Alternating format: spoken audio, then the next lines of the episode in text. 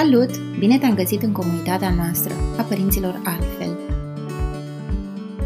Sunt Roxana de pe Play și astăzi vom vorbi puțin despre Oliță, mai exact despre când începem antrenamentul la Oliță.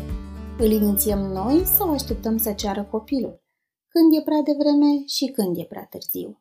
Dacă începem prea devreme, e adevărat că pot apărea probleme psihologice sau, dacă începem prea târziu, e posibil ca cel mic să dezvolte o sensibilitate către infecții urinare? Hai să vedem ce ne spune știința despre antrenamentul la oliță.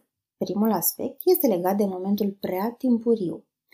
Antrenamentul timpuriu pentru o liță are o reputație nu tocmai bună, deoarece este considerat a fi opresiv. Această reputație de undeva din jurul anilor 1920 a venit de fapt în urma metodelor aplicate celor mici, care erau foarte rigide, uneori chiar abuzive. Odată cu dezvoltarea științei, a pediatriei și a apariției psihologiei, oamenii de știință au venit cu studii ce articulau necesitatea abandonării regimului foarte strict de antrenament la o liță și înlocuirea lui cu o abordare mai naturală bazată pe instinctul și curiozitatea copilului. Deci marea problemă a fost crearea confuziei părinților între momentul timpuriu de începere și metodele aplicate.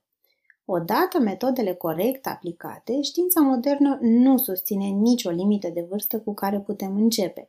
Singurul efect găsit în urma studiilor este că cei care încep mai devreme în mod evident, au nevoie de mai mult timp față de copiii care încep în jurul vârstei de 2 ani și 3 luni.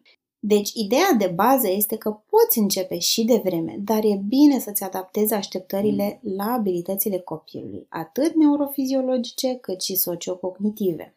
Cu cât este început mai devreme procesul oliței, cu atât el va arăta altfel.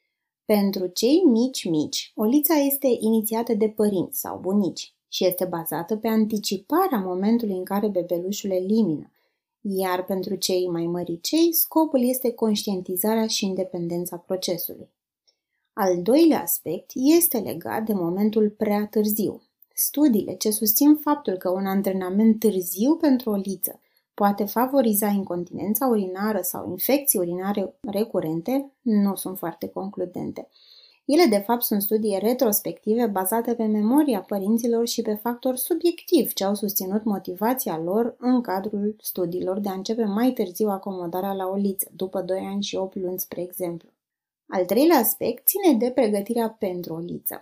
Se găsesc foarte multe liste cu tot felul de bife care marchează dacă cel mic este pregătit sau nu. Ce au în comun aceste liste? Majoritatea comportamentelor de bifat sunt învățate. Asta înseamnă că părinții pot ajuta, pot face parte la pregătirea celui mic pentru o liță prin modelarea comportamentală, adică practic îi arătăm cu ceva timp înainte să începem efectiv cum se face, unde se face și ce se face. Adultul care este hotărât în a începe antrenamentul la o liță trebuie să-și echilibreze așteptările și obiectivele în funcție de vârsta copilului, de trăsăturile sale și a familiei. Știm deja despre copii că ei imită comportamentul adulților în mod natural și spontan, că învață mai rapid dacă li se oferă explicații clare și concise și că învățarea este mai calitativă dacă are loc prin joacă. Așa că pregătirea pentru stadiul de oliță este recomandat să arate cam așa. Modelăm comportamentul, adică cel mic să vadă cum membrii familiei folosesc toaleta, explicăm de ce și cum se întâmplă procesul de eliminare, Explicăm de ce schimbăm un scutec murdar. Ne jucăm cu olița, lăsăm copilul îmbrăcat să o exploreze, să se așeze pe ea și inițiem jocul de rol cu diverse păpuși ce folosesc olița. Ce este clar în concluzie? Știința nu declară o vârstă concretă propice pentru antrenamentul la olițe, însă ce declară ea cu vehemență? Metodele folosite trebuie să fie blânde, naturale, comunicarea trebuie să fie pozitivă, atât verbală cât și non-verbală, obiectivele și așteptările adultului trebuie să fie direct proporționale cu vârsta și trăsăturile celui mic.